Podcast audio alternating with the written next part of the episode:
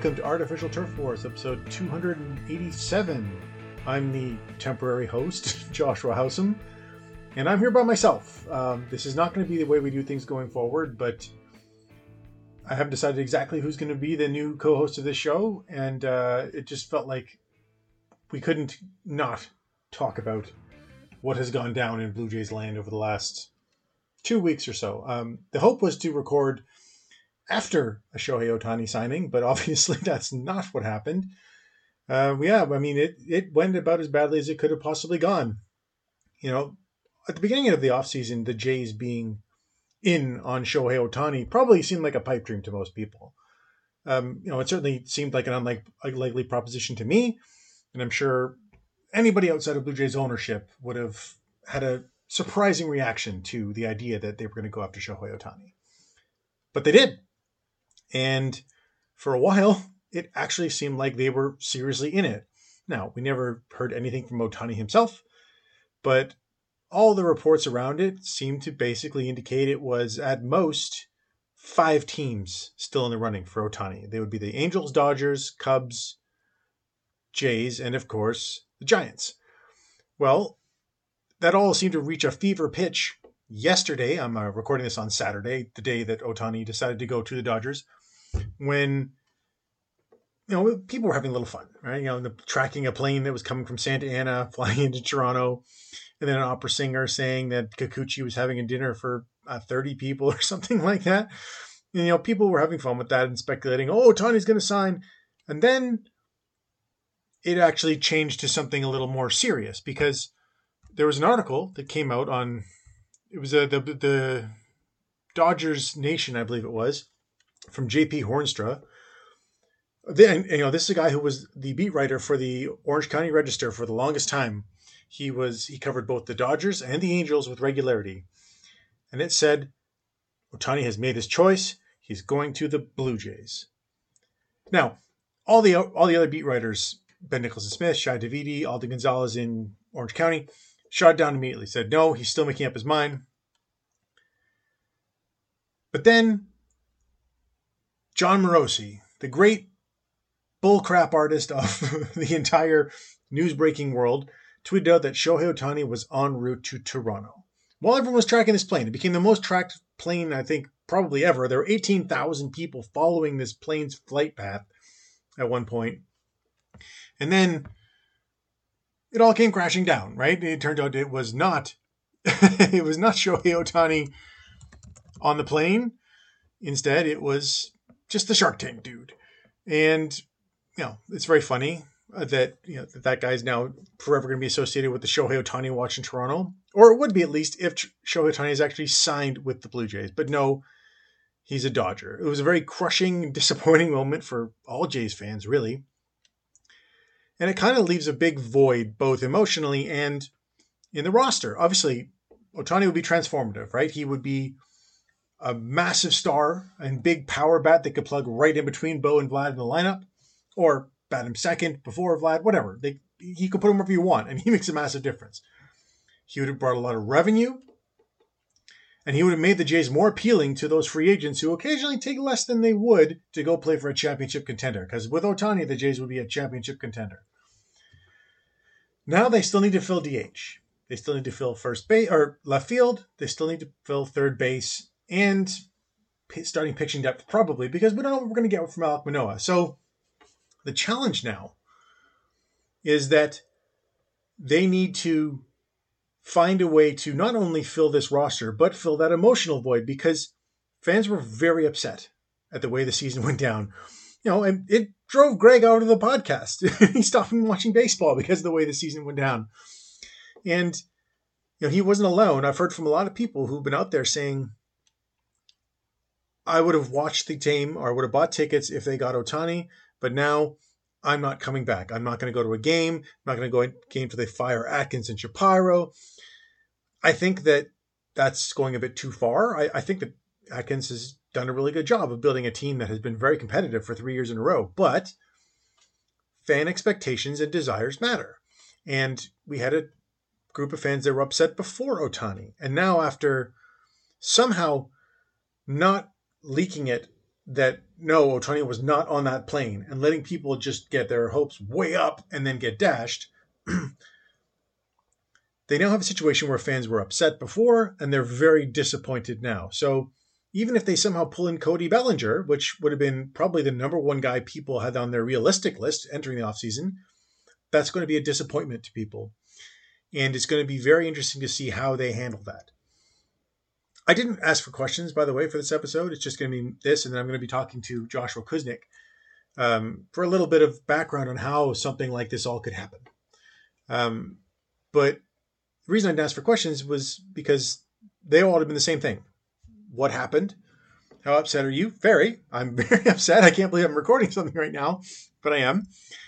And then what next? And it's going to be really interesting to see when the first domino falls because when we were at the well, not we, when we were listening to and seeing all the information that was coming out of the winter meetings, everything suggested the Jays were working on trades and free agent signings should Ohtani not arrive, right? That they'd had all these discussions and things that they could do, but they were putting them all on hold until Ohtani made his decision you can criticize that decision. I don't. I think it's like if you have a shot to get Ohtani, you don't risk that by doing anything else that could jeopardize his demand, his desire to come. And also, they couldn't make a move because if you have Shohei Ohtani, the left fielder and third baseman you need aren't as good as they need to be now that they don't have Ohtani. So you can't even fill those positions while you're waiting. Soto was the only guy, but the dollars probably just didn't work. You can't you can understand why it would be tough for them to add a $33 million Juan Soto to a $70 million Shohei Ohtani.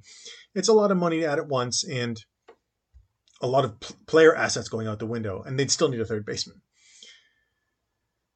So, yeah, so given all the groundwork that they did lay, apparently, one would hope that a move would come soon so that fans can at least have some idea of what the Jays are going to try to do to deal with this fallout because –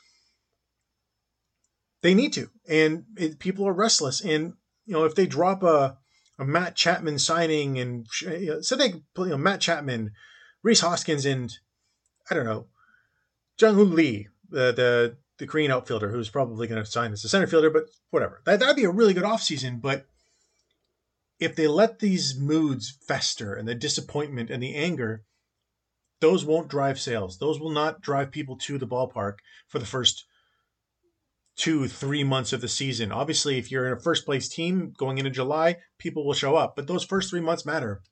And they're the hardest ones to sell, anyways. People are always there at the end of the season. So I think they need to make a move soon, and hopefully they do. That's all I've really got for now because I know as much as everybody else about what's coming, and everybody has their own opinions as to how this Ohtani thing feels to them and and, and what they think happened. But I'm going to talk to Josh Kusnick now, who has a much better idea of what happened, given that he was at the winter meetings and he has his history as an agent. So here we go, and uh, we'll be right back.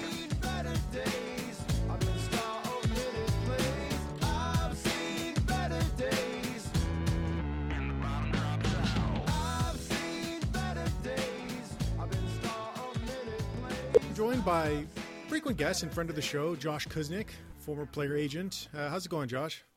I'm amazing. I do appreciate you calling me frequent since the last appearance was two years ago. But let's go. Okay, by our by our guest standards, that's frequent. We haven't had a lot of guests the last couple of years. Is that is that the Canadian conversion of frequency in America? Like yeah. two years? Yes, yes. You're you're still one Perfect. of our most frequent appearances. But uh, okay, so yeah. This episode is basically the Ohtani episode because that's all that matters to Blue Jays fans right now, and for good reason. So and I know quite a bit about this from both sides behind the scenes from being in Nashville, and I feel like I can illuminate some of this for everybody, which I'm pretty excited about now that I'm on the outside. Yeah, so let's just start quickly with what it was like in Nashville with all this, just to get that out of the way, because we'll, we'll, get to the juicy bit after that. But so you were there. You were on the ground in the winter meetings. What was the feeling about what was going on while you were there? Apathy and rage. And I'm not really trying to be that funny. Everyone was so lethargic and angry that nothing was happening everyone was questioning if this was going to continue and if we were going to have more winter meetings in the future and maybe shift it to something else. It was that bad this year. I've been this was my 20th winter meeting in my life. Uh, last year I thought was a bad omen. This year is not good. It was just very unnecessary and everything that was done there can be done by Zoom. We all learned that after COVID and since post COVID the winter meetings have been destroyed. I think baseball eventually will adjust because right now it's just a reason for everybody to go hang out, straight up. and then I guess obviously the Ohtani factor made it even less interesting because some teams are just like, nah, we're not doing anything yet. Every single team in the game has decided to wait to, you know, uh, adjust to see who got Ohtani and what could be done uh, in the aftermath of that. So he made the entire industry grind to a halt. I don't blame him at all. There's no blame to be put on Shohei Ohtani for shouldering the boredom of a sport. Like, do better. Like, seriously. Yes, well, that is directly speaking to you, Buster Olney and Ken Rosenthal. But Buster Olney, especially, I love Ken. Uh, I gave a great. I, I'm going to say this myself about myself, which is so modest. Um, I did a great, great TikTok about Buster Olney, about a private story from the uh, agent meetings about how Rick Shapiro the head of the PA at the time, wrote on the blackboard. This is during CBA negotiations.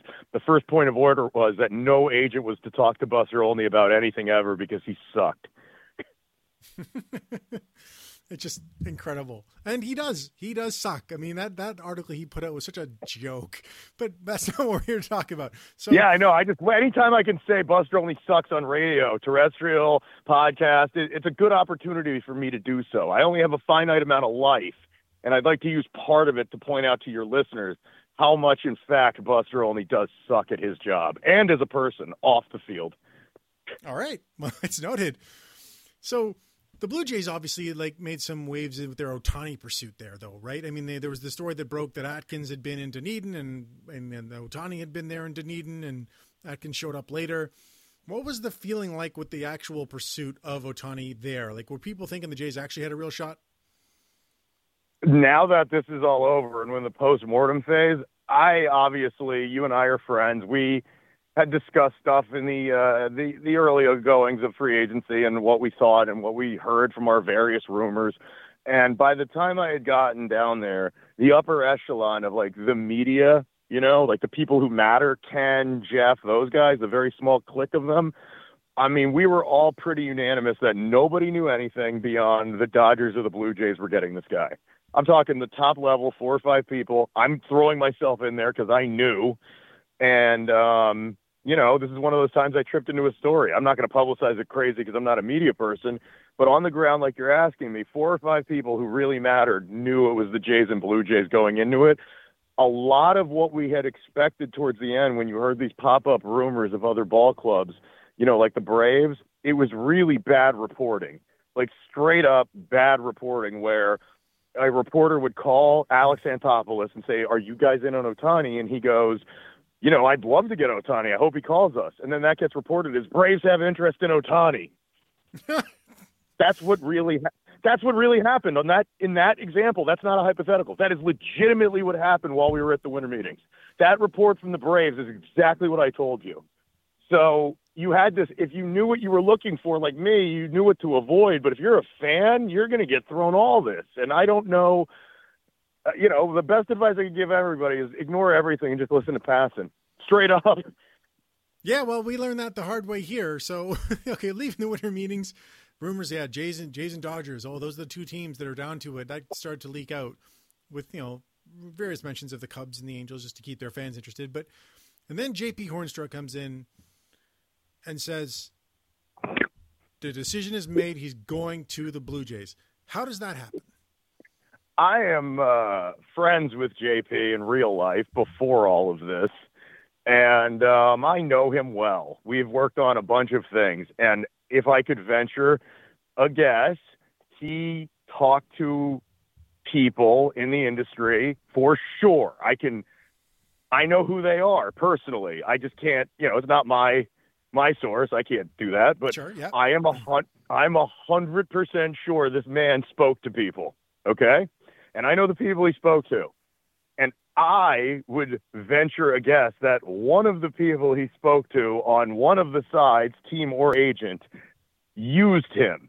That would be my what I think happened.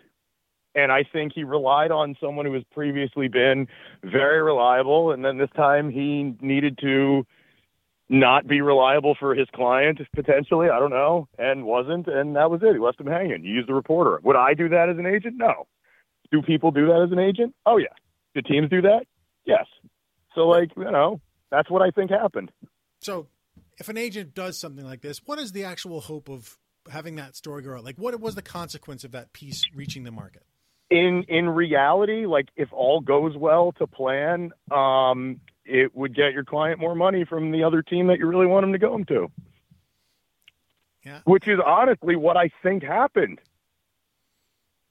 Because if you really want to like play Monday morning quarterback, my guess is that report was accurate at the time, and he wasn't told the other part of it, which as an agent I'm well aware of, is that looking back, the Dodgers clearly had right of first refusal. They clearly had last bite at the apple because they won. Either team was going to outbid the other. At this point, money did not matter.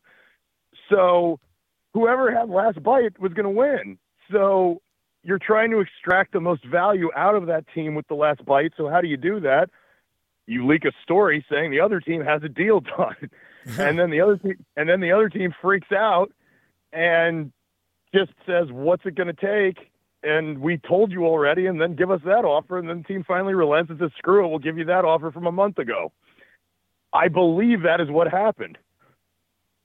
So I have a question about actual like agent procedure and rules. Like, can the agent not just say to the Dodgers, "Look, we got to deal with the Jays. You want to beat it? Here's the number." Why? Why does the story have to come out? Oh, that good question. I never would have noticed that people didn't understand this. Um, seriously, not being condescending at all. The the reason is is teams don't listen to agents. That's what I so, thought. One of our listeners so, here too. yeah, so like we they don't care what I say ever, but you know who they do care about? Public perception. And as an agent, I never care about that. I mean, some do. I do not.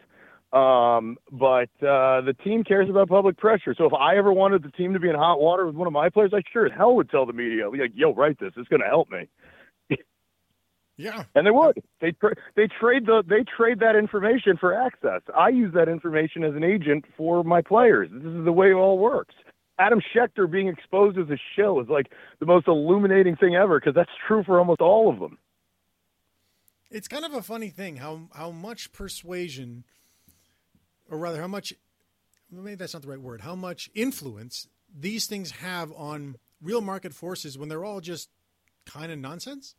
It is all nonsense. And actually, I would almost say it's a professional issue amongst writers, all writers. They get so insulated within their field. You know, they have their hierarchy, but they don't understand. Some of them don't understand reality. I had a writer trying to argue with me yesterday about Ohtani. And then I texted this writer back saying, Hey, which one of us has to text the other one for their job? Is it me or you? That'll end an argument pretty fast. Right, because I'll never have to call a reporter to find anything out my entire life. Ever. I will never call a reporter to learn something, but all of them will call me. So there's no reporter on earth who knows more than an agent, ever. So when reporters start thinking they do, that's how you end up with bad writers. Yeah, and I guess that's how you end up with what happened here, where you wrote a piece about, I guess it was ten years ago. The transaction monkey, say it. I was about to. You just you just stole my thunder there. I I know because I like saying it. No, I'm sorry. Do it again. no, it's out there. Yes, is the calling these the people, the transaction monkeys, and oh boy, did we have a, a bunch of them with this Ohtani thing. Everybody wanted a piece of predicting and sourcing and answering where Ohtani was going when nobody had any idea. Nobody. It's so stupid. There was a thing in like 2014 or 15 or whenever the hell I wrote it, uh, pre-winter meeting. So it went viral that year, which I still love, and I'm still known for it, which I appreciate. And um, that was an in joke I had with Jeff Passan, where I would make fun of him uh, you know, about like the Chris Cotillos at the time of the world who were just breaking dumb stuff. It's like Dodgers trade for Stephen Ames. It's like, what? Why are you breaking this? Like, I don't care. Like, stop it.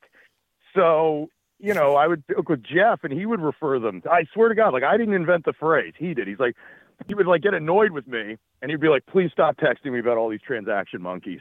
And I'm like, "That's," and I'm like, "That's hilarious."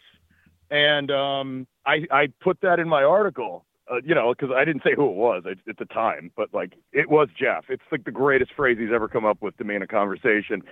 Like him, me, Jason Parks, like we we still use that.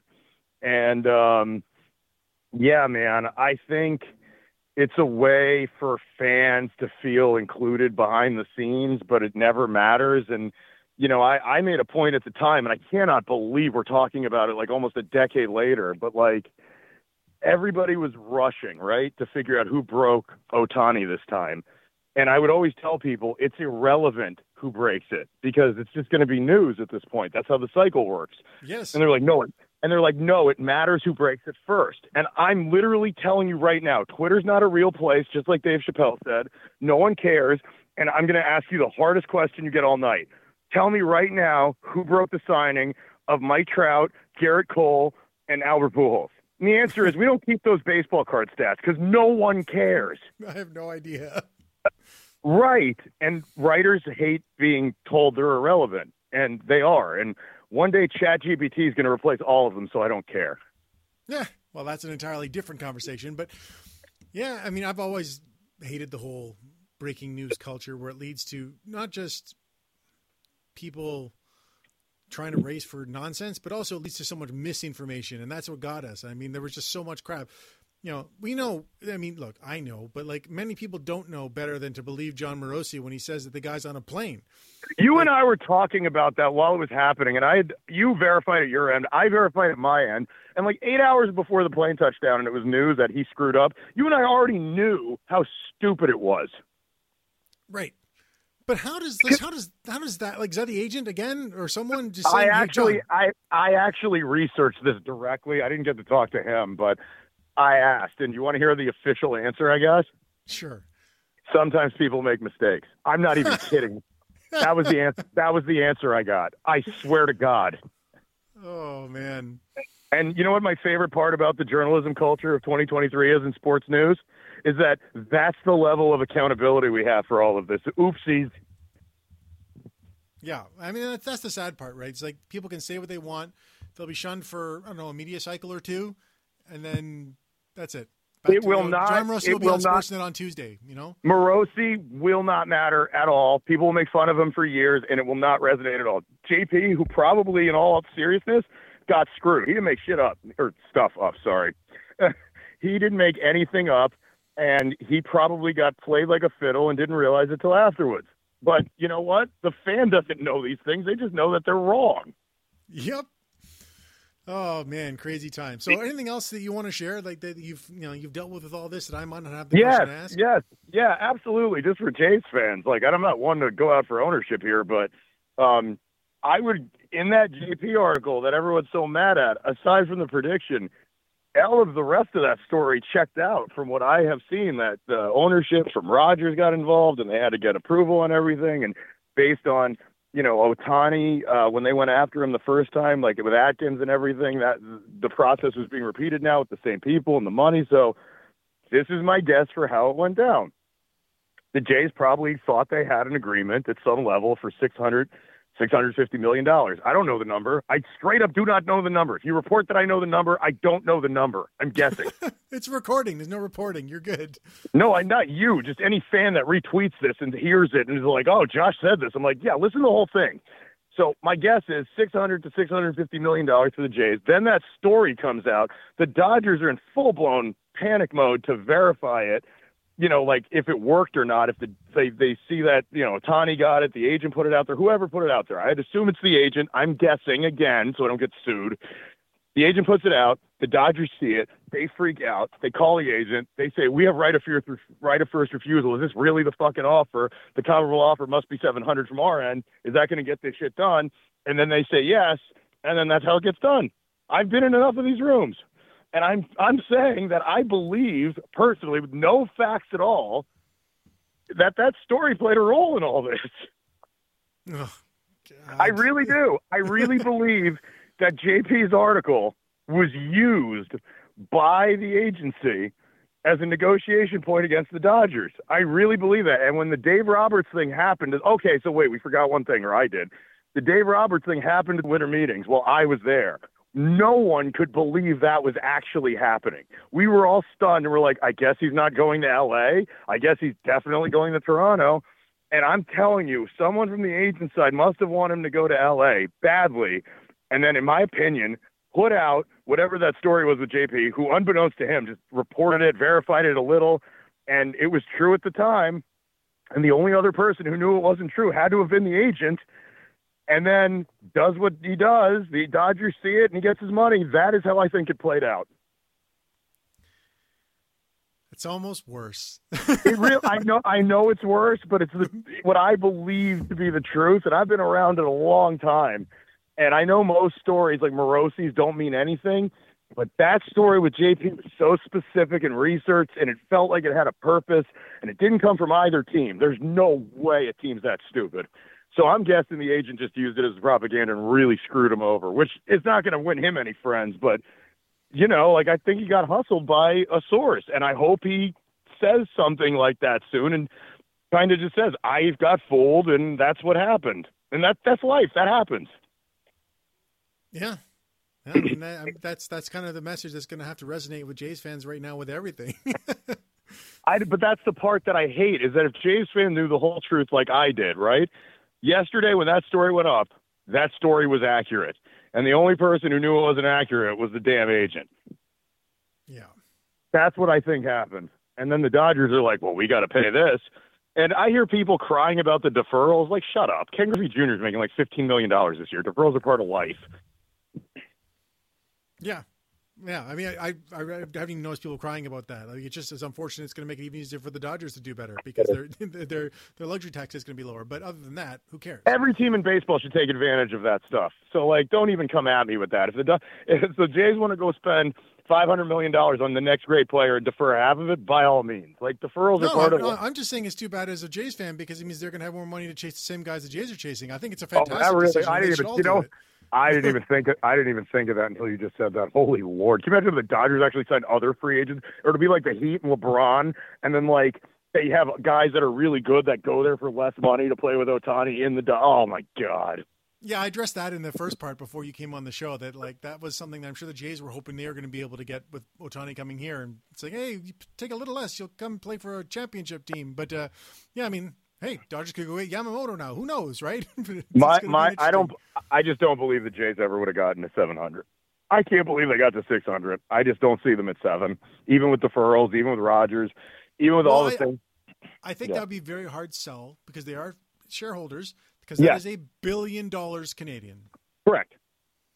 Correct. So, I just yeah. don't see it. I think when the Dodgers saw that 625 number, they knew the reason this all came together is when they saw that 625 in the headlines, they knew that was the ceiling that they had to beat. And I guess with whatever conversions they did and blah blah blah and deferrals, it it became 700.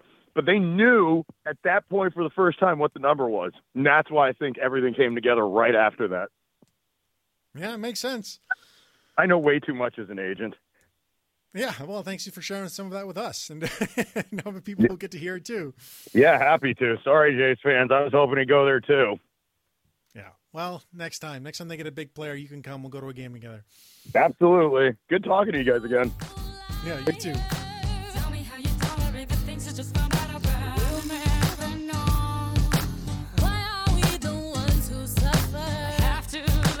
Well, uh, that was certainly an interesting interview. Um, it sucks the idea that potentially the Jays were just used in that manner. Um, I don't know if that means that the Jays actually had the agreement or thought they did, which Josh obviously seems to suggest they do. But regardless, that someone's like, "Huh, yeah, some of the Jays, Dodgers, give us more money," which is honestly the fear that every Jays fan had the whole time, and that sounds like that's what happened. And well, it kind of sucks. And you know, I'm just really sorry to hear about that. Um, not going to do a do over or final thought or anything like that because again, this is just sort of a have to talk about this episode, and I will say that as crappy as it feels, and as much as it's going to be hard to follow what's coming, there is still room to make this team a lot better.